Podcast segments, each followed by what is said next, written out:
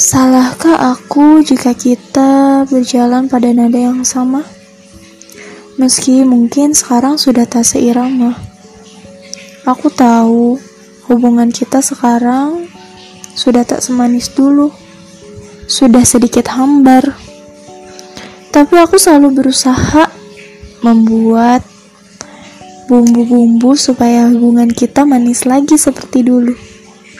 Hari ini, seperti yang kamu janjikan, kita ada rencana bertemu. Aku senang sekali, bagaimana tidak. Akhirnya, si sibuk bisa meluangkan waktunya untukku. Aku mengenakan riasan, tujuannya supaya kamu terkesan. Tak lupa memakai baju berwarna merah muda supaya terlihat lebih anggun di mata kamu. Aku melihat jam dinding sudah menunjukkan pukul sembilan belas malam. Dan aku sudah siap. Aku segera mengetik pesan untuk membuat kamu menjemputku sekarang. Kuy berangkat, kataku dengan penuh semangat. Tiap menit aku selalu mengecek ponselku, berharap ada balasan O T W atau balasan apapun yang menyatakan kamu sedang di jalan menuju rumahku. Tapi sepuluh menit berlalu, tidak ada balasan itu. Sedih. Ingin sekali aku menelpon untuk memastikan apakah kamu akan berangkat atau tidak. Tapi aku tahu kamu sibuk sekali. Aku takut kamu terganggu denganku. Aku takut kamu sedang kerja.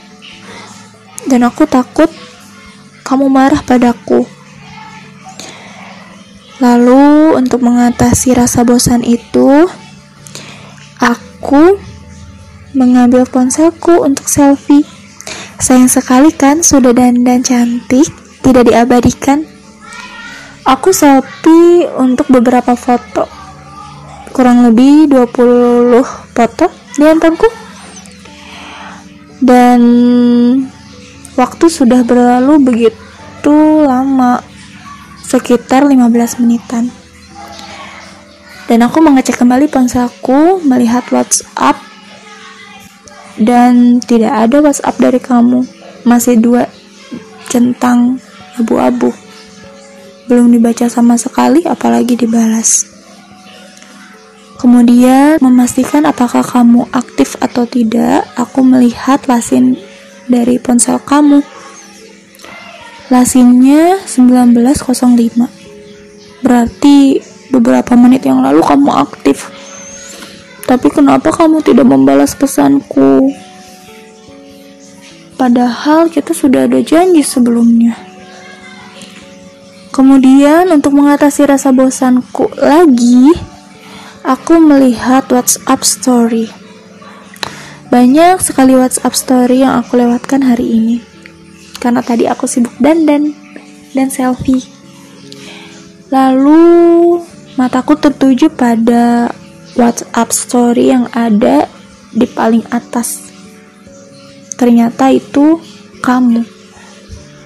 Aku melihat kamu sedang update makan malam dengan rekan-rekan kerjamu. Aku sedih sih. Yang namanya makan malam pasti sangatlah lama. Apakah kamu lupa akan janji kita? Aku ingin sekali membalas dan menanyakan, kenapa kamu makan malam dengan rekan-rekan kerja kamu, sedangkan kamu masih punya janji sama aku. Tapi aku tidak berani. Aku takut dianggap posesif. Biar bagaimanapun, dia punya kehidupan di tempat kerjanya. Aku tetap positive thinking. Aku berharap setelah makan malam timnya, dia datang menjemputku. Aku menunggu dan terus menunggu sampai aku ketiduran dengan make up yang masih menempel di wajahku. Saat aku bangun menunjukkan pukul dua puluh satu nol nol. Dan hal yang pertama aku lakukan adalah mengecek ponselku, tentu saja. Melihat WhatsApp dari kamu. Apakah kamu sudah membalas? Ternyata tidak. Bagaimana mungkin kamu melupakan janji yang sudah kita rencanakan dari jauh-jauh hari? Aku kemudian mengecek semua sosial medianya, terutama Instagram.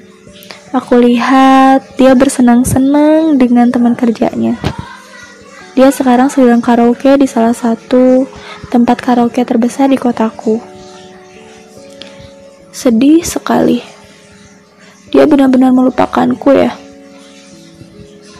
Tidak ada basa-basi sedikit pun atau kata maaf yang terucap dari bibirnya.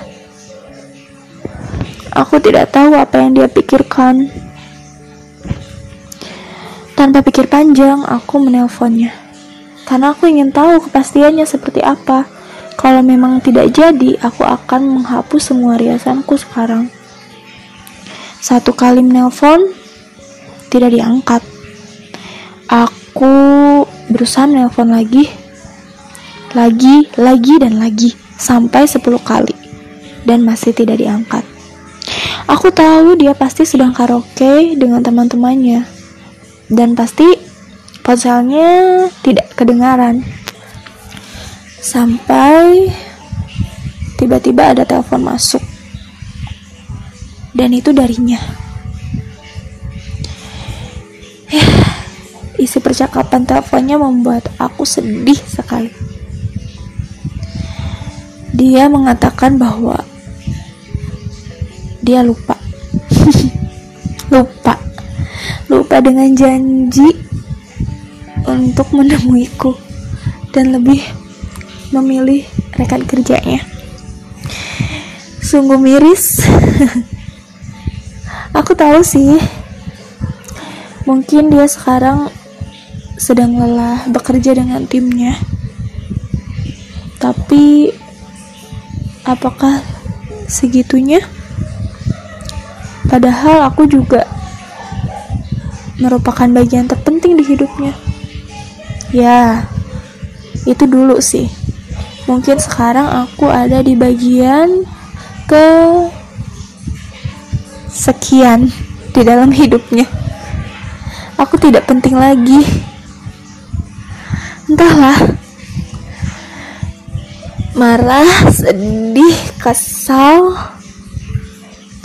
Aku rasakan sekarang tercampur menjadi satu. Ingin rasanya aku bilang aku capek, aku lelah, aku aku gak mau menjalani hubungan seperti ini. Tapi aku gak mau putus. Aku masih mau bersamanya karena kita sudah tiga tahun pacaran. Bagiku ini waktu yang sangat lama. Aku mau berpacaran sampai menikah dengannya, tapi perilaku dia membuat hubungan ini semakin ya diam di tempat. Tidak ada kejelasan hubungan ini akan dibawa kemana. Komunikasi pun sekarang sedikit jarang. Paling dia membalas pesanku pagi-pagi, kemudian dia bisa membalas pesanku lagi malam hari. Aku bingung. Aku harus gimana? Aku mau meluapkan semua emosiku, tapi aku sayang sama dia. Sayang banget. Aku gak mau kehilangan.